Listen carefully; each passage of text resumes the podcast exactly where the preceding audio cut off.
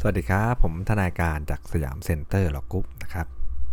วันนี้ผมก็จะมาพูดถึงนะตัวบทของกฎหมายรัฐธรรมนูญนะครับ ที่น่าสนใจแล้วก็น่าที่จะนำไปออกข้อสอบนะครับ ต่อจากครั้งที่แล้วนะครั้งนี้ก็จะเป็นมาตราที่ 163 ครับรัฐมนตรีนะมีสิทธิแสดงความคิดเห็นนะเนี่ยคือรัฐมนตรีครับตาม 163นะย่อมมีสิทธิ์เข้าประชุมนะแถลงข้อเท็จจริงนะแสดงความคิดเห็นในที่ประชุมสภาแต่ไม่มีสิทธิ์ออกเสียงลงคะแนนได้นะครับนะตัวรัฐมนตรีเนี่ยออกเสียงลงคะแนนไม่ได้ฮะ เว้นแต่ว่าเป็นการออกเสียงลงคะแนนในสภาผู้แทนราษฎรนะครับ ในกรณีที่รัฐมนตรีคนนั้นเนี่ยเป็นสมาชิกสภาผู้แทนราษฎรด้วยนะครับ แล้วก็ให้นำเอกสิทธิ์นำมา 124 มาใช้บังคับโดยอนุโลมนะฮะก็คือพูดง่ายๆครับว่าเขาเป็นรัฐมนตรีเขาอาจจะเป็นสสด้วยก็ได้ใช่ไหมฮะนะครับถ้าเขาเป็นรัฐมนตรีเขาเป็นสสด้วยเขาถึงจะมีสิทธิ์ลงคะแนนไม่เขาไม่มีสิทธิ์ในการจะลงคะแนนได้นะครับ และถ้าเขาใช้สิทธิ์ในการพูดในการอะไรอย่างเงี้ยนะครับ ก็ใช้ 1 2 4เนี่ยมาคุ้มครองเขาโดยโดยอนุโลมนั่นแหละนะครับ 172 ครับ การตราพระราชกำหนดนะกรณีนะเพื่อประโยชน์ในการที่จะรักษาความปลอดภัยของประเทศ ความปลอดภัยสาธารณะนะความมั่นคงในทางเศรษฐกิจของประเทศ การปัดป้องภัยพิบัติสาธารณะนะครับ พระมหากษัตริย์เนี่ยจะทรงตราพระราชกำหนดเนี่ยให้ใช้บังคับอย่างเช่น พระราชบัญญัติก็ได้นะครับ แต่ต้อง 4 อย่างนี้เท่านั้นนะฮะรักษาความปลอดภัยของประเทศ ความปลอดภัยสาธารณะ ความมั่นคงในเศรษฐกิจของประเทศ แล้วก็ปัดป้องภัยพิบัติสาธารณะนะครับ พระมหากษัตริย์ก็จะนะครับทรงตราพระราชกำหนดก็ได้นะ การตราพระราชกำหนดให้กระทำได้ต่อเมื่อคณะรัฐมนตรีนะเห็นว่าเป็นกรณีฉุกเฉินนะครับ มีความจำเป็นเร่งด่วนนะครับ ไม่อาจจะหลีกเลี่ยงได้นะครับ ที่อาจจะออกข้อสอบได้ถ้าออกเป็นสูตรคำนวณนะครับนะ บางทีนะเรื่องของการตราพวกนี้เขามีสูตรมีอะไรอยู่นะข้อดีคือว่าถ้าเราจำได้ก็ตอบถูกเลยนะครับนะก็ไม่ค่อยหลบไม่ได้นะเพราะมันเป็นสูตรตายตัวมา ข้อเสียคือว่ามันติดชึ่งไม่ได้ถูกไหมฮะมันมันแถแถไม่ได้นะมันผิดก็ผิดถูกก็ถูกเลยเวลาเป็นตัวเลขแบบพวกอายุความอะไรเงี้ยนะนะรู้ก็ตอบได้เลยนะ ถ้าไม่รู้ก็มั่วไปมันก็ไม่ค่อยถูกหรอกนะครับอย่างเรื่องนี้ฮะ เขาก็ต้องบอกแล้วว่าไอเอ่อการตราพระราชกำหนดเนี่ยมันต้องกี่คนแอปพูฟถูกไหมครับอ่าเนี่ยต้องเขาต้องถามอย่างนี้แน่นอนนะแล้วก็มาดูนะในการประชุมรัฐสภาคราวต่อไปนะให้คณะรัฐมนตรีเสนอ พระราชกำหนดต่อรัฐสภาเพื่อให้พิจารณาโดยไม่ชักช้าเลยนะถ้าอยู่นอกสมัยประชุมจะรอให้เปิดเนี่ยมันจะเป็นการชักช้าครับรัฐมนตรีเนี่ยจะต้องดำเนินการให้เรียกการประชุม รัฐสภาสมัยวิชาวิสามันนะเพื่อให้พิจารณาอนุมัติ หรือไม่อนุมัติพระราชกำหนดโดยเร็วนะถ้า สภาผู้แทนราษฎรไม่อนุมัติครับนะหรือสภาผู้แทนราษฎรอนุมัติครับแต่วุฒิสภาไม่อนุมัตินะนะครับเขาแอปพูมาวุฒิสภาไม่อนุมัติครับกลับไปสภาผู้แทนราษฎรยังยืนยันการอนุมัติเนี่ยด้วยคะแนนเสียงเนี่ยไม่มากกว่ากึ่งหนึ่งของจำนวนสมาชิกทั้งหมดที่มีอยู่ในสภาผู้แทนราษฎรนะฮะก็ให้ราชพระราชกำหนดนั้นเป็นอัน ตกไปนะแต่ไม่ได้ครบถึงกิจการที่ได้ใช้เออที่ได้ทำไประหว่างที่ใช้พระราชกำหนดนั้นนะพูดง่ายๆครับสภาผู้แทนราษฎรนะจะเป็นพระเอกในเรื่องของการ approve นะฮะในเรื่องของการเออพิจารณาอนุมัตินะครับพระราชกำหนดนะถ้าสภาผู้แทนราษฎรไม่อนุมัติมันตกไปเลยเห็นไหมฮะแต่ถ้าเกิดว่าสภาผู้แทนราษฎรเขาอนุมัติและนะครับแต่พอถึงวุฒิสภาเขาไม่อนุมัตินี่ นะครับและอันนี้ต้องกลับมาให้สภาผู้แทนราษฎรเขายืนยันนะถ้าสภาผู้แทนราษฎรยืนยันด้วยคะแนนเสียงไม่มากกว่ากึ่งหนึ่งอะนะของจำนวนสมาชิกที่มีที่ของเออสภาผู้แทนราษฎรก็ให้ตกไปนะก็คือถ้าไม่อนุมัติจบเลยนะถ้าอนุมัติปุ๊บเนี่ยสวเขาไม่อนุมัติด้วยกลับมานะต้อง confirm นะมากกว่า กึ่งหนึ่งนะถ้าไม่มากกว่า กึ่งหนึ่งพระราชกำหนดนั้นก็เป็นตกไปนะ หากพระราชกำหนดครับตามวรรคหนึ่งเนี่ยมีผลเป็นการแก้ไขเพิ่มเติมยกเลิกบทบัญญัติแห่งกฎหมายใดนะและพระราชกำหนดนั้นต้องตกไปตามวรรคสามเนี่ยก็ให้บทบัญญัติแห่งกฎหมายที่มีอยู่นะครับมีเอ่อผลใช้บังคับไปนับแต่วันที่แม่อนุมัติพระราชกำหนดนั้นมีผลนะถ้าเกิดนะสภาผู้แทนราษฎรนะครับและและวุฒิสภาเนี่ยอนุมัติพระราชกำหนดนั้นนะเมื่อกี้เป็นเรื่องไม่แอปพูมเนี่ยเรื่องนี้แอปพูมเนี่ยหรือถ้าวุฒิสภาเขาไม่อนุมัตินี่แต่ว่า สภาผู้แทนราษฎรยืนยันนะครับด้วยคะแนนเสียงเนี่ยมากกว่ากึ่งหนึ่งของสมาชิกทั้งหมดเท่าที่มีอยู่ในสภาผู้แทนราษฎรเนี่ยก็ให้พระราชกำหนดนั้นเนี่ยนะครับมีใช้บังคับต่อไปได้นะครับอ่านะการอนุมัติหรือไม่อนุมัติพระราชกำหนดให้นายกรัฐมนตรีประกาศนะในราชกานุเบกษานะกรณีที่ไม่อนุมัติก็ให้มีผลนับแต่วันที่ประกาศนะการพิจารณาพระราชกำหนดของสภาผู้แทน ราษฎรและวุฒิสภานะและการยืนยันพระราชกำหนดต้องกระทำในโอกาสแรกเลย ที่มีการประชุมสภานั้นๆนะเอามาเป็นวาระแรกเลยเรื่องมันด่วนนะครับ173 ครับ ถ้าตามพระราชกำหนดโดยไม่ชอบด้วยกฎหมายแล้วมันเป็นยังไงนะฮะก่อนที่สภาผู้แทนราษฎรหรือวุฒิสภาครับจะได้อนุมัติพระราชกำหนดใดฮะนะครับ ก่อนที่เขาจะอนุมัตินะนะครับ หากส่งมาเนอะให้เขาแอปพูแบบเมื่อกี้นะฮะหากเขาเห็นก่อนนะครับนะ หากว่าเขามีตัวของสมาชิกสภาผู้แทนราษฎร หรือสมาชิกวุฒิสภาจำนวนไม่น้อยกว่า 1 ใน5นะครับ1ใน5นะของสมาชิกทั้งหมดเท่าที่มีอยู่แต่ละสภาครับมีสิทธิ์เข้าชื่อ เสนอความเห็นต่อประธานสภาที่ตนเป็นสมาชิกว่าเฮ้ยพระราชกำหนดนั้นเนี่ยไม่ได้เป็นไปตาม 172วรรคหนึ่งนะคืออะไรมันก็มีอยู่ 4 อย่างนะฮะมันก็มีนะครับรักษาความปลอดภัยของประเทศนะความปลอดภัยสาธารณะ ความมั่นคงทางเศรษฐกิจของประเทศนะหรือป้องปัดภัยพิบัติสาธารณะนะครับนะมันไม่ใช่ 4 อย่างนี้นะครับ นะก็และประธานแห่งสภานั้นเนี่ยให้ประธานแห่งสภานั้นส่งความเห็นไปยังศาลรัฐธรรมนูญภายใน 3 วันเองนะครับนะนับแต่ได้รับความเห็นเพื่อให้วินิจฉัยว่าเออไอ้ที่ออกมาเนี่ยมันใช่สี่เรื่องนั้นหรือเปล่านะครับนะก็ให้รอการวินิจฉัย รอการพิจารณาก่อนจนกว่าจะรับแจ้งคำวินิจฉัยจากศาลรัฐธรรมนูญนะศาลรัฐธรรมนูญเนี่ยนะครับถ้าเกิดมันเป็นเรื่องนี้นะเรื่องที่บอกว่าการตราเนี่ยพูดง่ายๆนะครับขึ้นมามันไม่ชอบด้วยกฎหมายเนี่ยนะครับเออมันไม่เป็นไปตาม1สวรรคหนึ่งเนี่ยศาลรัฐธรรมนูญก็ต้องมีคำวินิจฉัยให้เสร็จภายใน 60 วันนะครับนะและให้แจ้งคำวินิจฉัยนั้นไปยังประธานสภาที่ส่งความเห็นมานะฮะถ้าเกิดสารรัฐมนูญเห็นว่าพระราชกำหนดใดเนี่ยไม่เป็นไม่เป็นไปตาม 172วรรคหนึ่งไม่เข้าสีใครทีเลียนั้นอะตัวหลักเลยที่จะเป็นพระราชกำหนดได้นะครับ ก็ให้พระราชกำหนดนั้นไม่มีผลมาตั้งแต่ต้นเลยนะครับคำวินิจฉัยของสารรัฐมนูญว่าพระราชกำหนดเนี่ยไม่เป็นตาม 172วรรคหนึ่งเนี่ยจะต้องมีคะแนนเสียงไม่น้อยกว่า 2 ใน3นะของตุลาการสารรัฐมนูญทั้งหมดเลยนะครับเพราะนั้นเนี่ยต้องค่อนข้างเยอะนะนะไม่น้อยกว่า2ใน3เลยว่ามันไม่เกี่ยวข้องกับ 4 อย่างนั้นเลยตาม1.2วรรคหนึ่งมันก็จะเป็นอันตกไปนะครับ 174 ครับ ในกรณีที่มีความจำเป็นจะต้องมีกฎหมายเกี่ยวด้วยภาษีอากรหรือเงินตรานะต้องพิจารณาโดยการด่วนและลับนะเพื่อรักษาประโยชน์ของแผ่นดินนะพระมหากษัตริย์เนี่ยจะทรงตราพระราชกำหนดให้ใช้บังคับ ดังเช่น พระราชบัญญัติก็ได้นะครับนะแสดงว่าเรื่องนี้ก็นะครับให้นำความตาม 172วรรคสามวรรคสี่วรรคห้าวรรคหกวรรคเจ็ดมาใช้บังคับนะแก่พระราชกำหนดที่ได้ตราขึ้นโดยอนุโลมนะครับนะก็คือก็ต้องมีการผ่านนะครับนะตั้งแต่วรรคสามขึ้นมาเนี่ย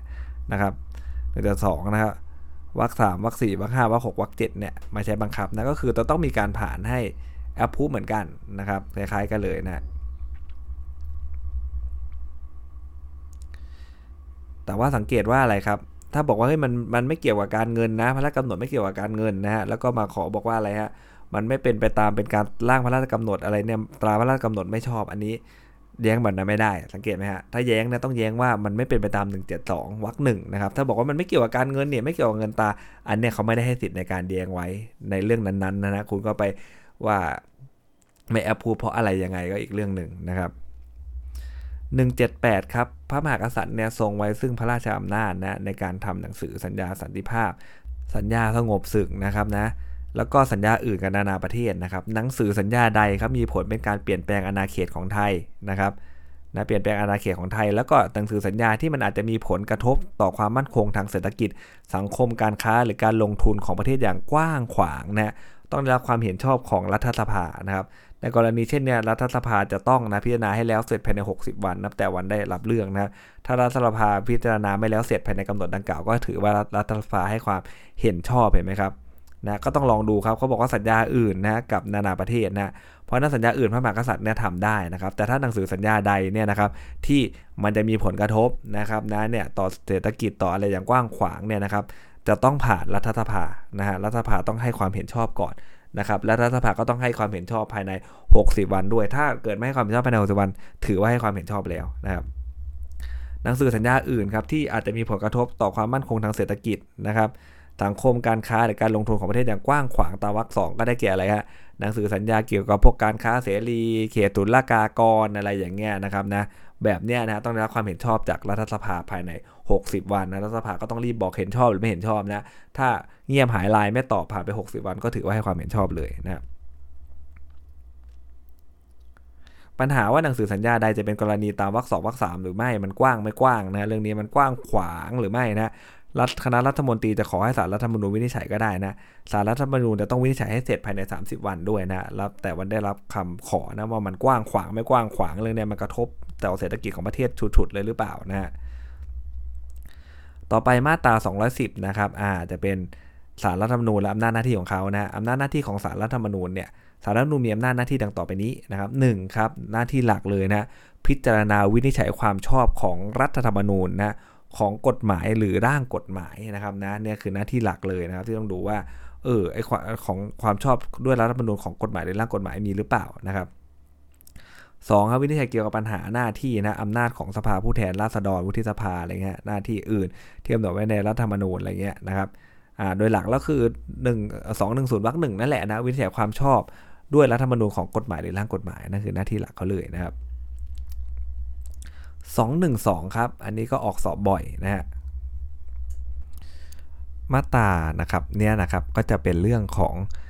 เออมาตราหลักเลยนะครับนะที่ชอบออกข้อสอบมาก ๆเลยนะครับ ก็คือมาตรา 212 เนี่ยนะฮะคือคำวิจัยของสารรัฐธรรมนูญนะกรณีที่กฎหมายขัดต่อรัฐธรรมนูญนะฮะ มาตรา212นะครับในการที่ศาลจะใช้บทบัญญัติแห่งกฎหมาย บังคับแก่คดีใด อันนี้คือแฮชแท็กแรกที่สำคัญเลยนะศาลจะต้องใช้บทกฎหมายนั้นด้วยนะในการบังคับแก่คดีนะครับนะถ้าไม่ได้ใช้บทบัญญัติมาตรานั้นๆเนี่ยนะครับก็จะส่งมาให้วินิจฉัยไม่ได้นะมันก็วินิจฉัยกันตลอดนะก็ต้องเป็นเรื่องที่จะใช้บังคับแก่คดีนั้นๆนะนะถ้าศาลเห็นเองครับหรือคู่ความโต้แย้งนะด้วยเหตุผลว่าอะไรครับ บทบัญญัติแห่งกฎหมายนั้นต้องห้ามด้วยมาตรา 5 นะครับนะขัดหรือแย้งกับรัฐธรรมนูญนี่ และยังไม่มีคำวินิจฉัยของศาลรัฐธรรมนูญนะในส่วนที่เกี่ยวข้องกับบทบัญญัตินั้นนะนะก็ให้ศาลส่งความเห็นเช่นว่านั้นนะต่อศาลรัฐธรรมนูญเพื่อวินิจฉัยนะครับนะศาลต้องส่งนะครับนะไม่มีดุลพินิษนะครับนะต้องส่งมานะครับมันจะมีดุลพินิษอยู่3 4 อย่างนะที่มันเป็นเรื่องทางเทคนิคอะแบบมันเกือบคุมอ่านไม่รู้เรื่องนะครับหรือเรื่องนี้มันมีคำวินิจฉัยแล้ว หรือพออ่านดูมันไม่ได้โต้แย้ง แล้วมันบอกว่าขัดหรือแย้งกับรัฐธรรมนูญนี่อะไรอย่างเงี้ยนะอันนั้นไม่ต้องส่งก็ได้นะ แต่ถ้าเกิดสมมุติว่ามันครบองค์ประกอบและต้องส่งอย่างเดียวนะครับ ต้องส่งอย่างเดียวนะครับ ว่าขัดหรือแย้งแล้วก็ยังไม่มีคำวินิจฉัยด้วยหลังก็ต้องส่งนะ ส่งมาให้ศาลรัฐมนูญวินิจฉัยว่าเออไอ้บทกฎหมายเนี่ยมันขัดหรือแย้งกับรัฐธรรมนูญจริงไหมนะครับว่าพอส่งมาเสร็จร้อยปุ๊บระหว่างนั้นเนี่ยให้ศาลดำเนินการพิจารณาต่อไปได้นะครับ แต่ว่าให้รอการพิพากษาก่อนนะถ้าข้อสอบสามารถดำเนินการพิจารณาต่อไปไม่ชอบนะครับต่อคือชอบนะดำเนินการพิจารณาต่อไปได้ ระหว่างรอฟังกลับมาว่าเออสรุปเนี่ยกฎหมายเนี่ยที่จะใช้บังคับคดีเนี่ยขัดหรือแย้งรัฐธรรมนูญไหมใช่ไหมฮะดำเนินกระบวนการพิจารณาต่อไปได้นะครับ แต่ว่าให้รอการพิพากษาไว้ก่อนนะจนกว่าจะมีคำวินิจฉัยว่ามันขัดหรือไม่ขัดยังไงนะ กรณีที่ศาลรัฐธรรมนูญเห็นว่านะคำโต้แย้งของผู้ความตามวรรคหนึ่งไม่เป็นสาระสำคัญน่ะแล้วส่งมาไม่ได้สำคัญอะไรเลยไม่ได้เปลี่ยนผลคดีอะไรเลยอย่างเงี้ยนะศาลรัฐธรรมนูญจะไม่รับเรื่องดังกล่าวไว้พิจารณาก็ได้นะครับ คำวินิจฉัยของศาลรัฐธรรมนูญให้ใช้ได้ในคดีทั้งปวงครับแต่ไม่กระทบต่อคำพิพากษาของศาลอันถึงที่สุดแล้วนะครับนะไม่กระทบนะเว้นแต่คดีอาญานะซึ่งถือว่าผู้ที่เคยถูกพิพากษาว่ากระทำความผิดตามบทบัญญัติแห่งกฎหมายรัฐธรรมนูญเนี่ยวินิจฉัยว่าไม่ชอบตามมาตรา 5 นั้นเนี่ยเป็นผู้ไม่เคยกระทำผิดดังกล่าวนะหรือถ้าผู้นั้นยังได้รับโทษอยู่ให้ปล่อยตัวไปนะแต่ว่าปล่อยไปอย่างเดียวนะไม่ก่อให้เกิดสิทธิ์ที่จะเรียกร้องค่าชดเชยหรือค่าเสียหายใดๆได้นะครับนี่คือมาตรา212นะซึ่งเป็นพระเอกนะครับเป็นพระเอกเลยนะของ กฎหมายรัฐธรรมนูญนะครับนะถ้าเกิดคิดว่ามาตราไหนจะออกสอบนะครับนะนะครับถ้าถามแบบเร็วๆนะฮะไม่ได้ดูข้อสอบสมัยที่แล้วว่าออกอะไรเลยถามว่ารัฐธรรมนูญมาตราไหนหน้ามาสุดก็ต้องตอบมาตรา212นี่แหละครับนะฮะดูนะครับว่ามันจะมีองค์ประกอบสำคัญสำคัญอยู่นะครับ 213ครับผู้ใดถูกละเมิดสิทธินะหรือเสรีภาพนะที่รัฐธรรมนูญเนี่ยคุ้มครองไว้ก็มีสิทธิ์ที่จะยื่นคำร้องต่อศาลรัฐธรรมนูญเพื่อวินิจฉัยว่าการกระทำนั้นนะมันขัดหรือแย้งนะกับรัฐธรรมนูญนะครับทั้งนี้ก็ตามบทบัญญัตินะครับนะตามเงื่อนไขนะในพระราชบัญญัติประกอบรัฐธรรมนูญว่าด้วยวิธีพิจารณา ของสารรัฐธรรมนูญนะครับถูกละเมิดสิทธิเสรีภาพนะก็ยื่นได้นี่ก็คือเป็นบุคคลยื่นได้เลยนะ ถ้า2นึต้องเป็นคู่ความหรือศาลถูกไหมฮะถ้าจะไปโต้แย้งว่าเรื่องของไอ้กฎหมายนี่มันตราขึ้นมาไม่ชอบยังไง ไม่ได้บอกว่ามันขัดหรือแย้งไง อันนั้นเรื่องของสสสวนายกเขานะครับ ต่อไปมาตรา 226 ครับเป็นเรื่องของ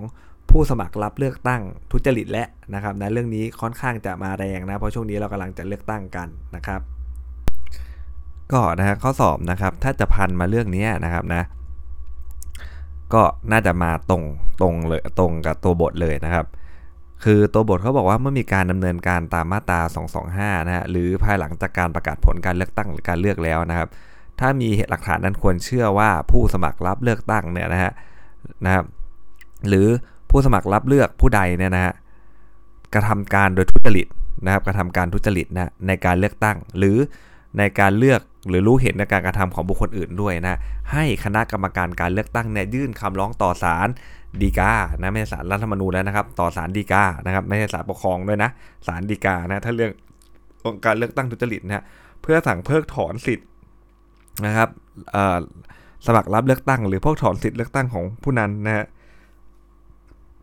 การพิจารณาของศาลฎีกาตามวรรคหนึ่งนะให้นำสำนวนนะการสืบสวน หรือไต่สวนของคณะกรรมการการเลือกตั้งเป็นหลักนะฮะในการพิจารณานะครับเพื่อประโยชน์แห่งความยุติธรรมให้ศาลมีอำนาจไต่สวนข้อเท็จจริงเพิ่มเติมได้นะในกรณีที่ศาลฎีกาพิพากษาว่าบุคคลตามวรรคหนึ่งในกระทำผิดทุจริตการเลือกตั้งจริงๆนะให้ศาลฎีกาเนี่ยสั่ง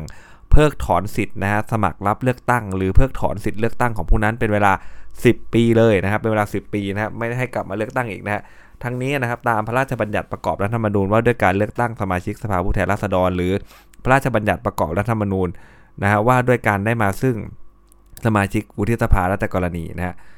เมื่อศาลฎีกาได้มีคำสั่งรับคำร้องไว้พิจารณาแล้วนะถ้าผู้ถูกกล่าวหาเนี่ยเป็นสมาชิกสภาผู้แทนราษฎร หรือสมาชิกวุฒิสภานะครับให้ผู้นั้นหยุดปฏิบัติหน้าที่เลยนะศาลมีคำสั่งรับคำร้องแล้วนะมันเหมือนมีมูลแล้วแหละพูดง่ายๆนะให้ผู้นั้นหยุดปฏิบัติหน้าที่เลยจนกว่าศาลฎีกาเนี่ยจะพิพากษาว่าผู้นั้นเนี่ยมิได้กระทำความผิดนะฮะและ เมื่อศาลฎีกามีคำพิพากษาว่าผู้นั้นกระทำความผิดก็ให้สมาชิกภาพนะของสมาชิกสภาผู้แทนราษฎรหรือสมาชิกวุฒิสภาผู้นั้นเนี่ยสิ้นสุดลงนับแต่วันหยุดปฏิบัติหน้าที่ก็เหมือนมันย้อนหลังไปนั่นแหละนะครับนะเหมือนย้อนหลังไปตั้งแต่วันนั้นเลยนะฮะมีให้นับสมาชิกนะฮะสภาผู้แทนราษฎรหรือสมาชิกวุฒิสภาเนี่ยซึ่งหยุดปฏิบัติหน้าที่ตามวรรคสี่เป็นจำนวนสมาชิกด้วยนะครับนั้นการนับอะไรแบบเมื่อกี้ที่เราบอกว่าจะบอกล่างไม่ชอบตากฎหมายไม่ชอบอะไรเงี้ยนะจะไม่นับด้วยนะฮะ มาตราเนี้นะครับให้นำไปใช้ในการเลือกตั้งสมาชิกสภาท้องถิ่นนะครับหรือผู้บริหารท้องถิ่นโดยอนุโลมนะแต่ให้อำนาจของศาลฎีกาเป็นอำนาจของศาลอุทธรณ์นะเพราะนั้นถ้าเกิดว่าข้อสอบออกนะครับเป็นเรื่องของการเลือกตั้งสมาชิกสภาท้องถิ่นนะถ้ามีคำว่าท้องถิ่นท้องถิ่นเนี่ยนะเป็นอำนาจของศาลอุทธรณ์ไม่ใช่อำนาจของศาลฎีกานะครับนะเออก็ต้องดำเนินการไต่สวนและดำเนินการโดยรวดเร็วด้วยนะครับเพราะฉะนั้นเรื่องนี้นะครับก็คือจะเพิกถอนสิทธิเลือกตั้งของนั้นเป็นเวลา 10 ปีเลย แล้วก็ให้ผู้นั้นหยุดปฏิบัติหน้าที่นะครับหลักๆ แล้วนะฮะ 227 ครับในระหว่างพระราชกิจสฎีกาให้มีการเลือกตั้งนะสมาชิกผู้แทนราษฎรหรือเลือกตั้งสมาชิกวุฒิสภาครับหรือเมื่อประกาศให้มีการออกเสียงลงประชามตินะมีผลบังคับและคือช่วงกำลังเลือกตั้งนั่นแหละก็คือช่วงประมาณนี้เลยนะครับนะที่ผมพูดอยู่ประมาณช่วงเเดือนปลายปลายเดือนเมษาปี 2566นะครับก็ใกล้ๆจะเลือกตั้งกันแล้วนะฮะก็คือช่วงนี้เลยนะครับนะมีพระราชกิจการให้มีการเลือกตั้งสมาชิกสภาผู้แทนราษฎรนั่นแหละนะครับหรือสมาชิกวุฒิสภานะหรือเมื่อประกาศให้มีการออกเสียงลงประชามติเลือกตั้งใหญ่เลยนะ มีผลได้บังคับอยู่ห้ามมีให้จับคุมขังนะห้ามมีให้จับคุมขัง หรือหมายเรียกตัวกรรมการเลือกตั้งไปสอบสวนด้วนๆแค่นี้เลยนะไปสอบสวนนะครับ มันจะไม่เหมือนตามมาตรา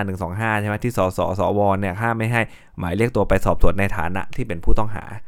แต่พอเป็นกรรมการเลือกตั้งคือห้ามไม่ให้หมายเรียกตัวไปสอบสวนเลยนะ เพราะนั้นเนี่ยคุณจะสอบสวนในฐานะพยานก็ไม่ได้นะครับ มีข้อยกเว้นไหมมันจะเป็นจริง ๆ มีครับได้รับอนุญาตจากคณะกรรมการการเลือกตั้งก่อนนะหรือในกรณีที่จับในขณะการทำความผิดคล้ายๆ กันแหละเขากันการกันแกล้งไงนะเดี๋ยวไม่อยากให้เลือกตั้งก็มานะครับเลือกเรียกเขาไปก็ไม่ได้เลือกตั้งกันทันทีอะไรเงี้ยนะ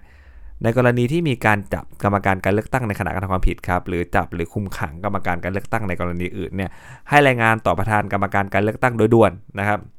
นะจับกรรมการการเลือกตั้งขณะการทำความผิดเนี่ยรายงานต่อประธานเขาโดยด่วนเลยนะและให้ประธานกรรมการการเลือกตั้งไหนมีอำนาจ สั่งให้ปล่อยตัวผู้ถูกจับได้ให้เขากลับมาก่อนนะครับให้เขามาดำเนินการเลือกตั้งให้มันเสร็จก่อนนะ ถ้าประธานถูกจับซะเองล่ะประธานกรรมการการเลือกตั้งเป็นผู้ถูกจับหรือคุมขังเนี่ยนะให้เป็นอำนาจของคณะกรรมการเลือกตั้งเท่าที่มีอยู่เป็นผู้ดำเนินการพูดง่ายๆครับบอสโดนจับนะฮะก็คือว่าถ้า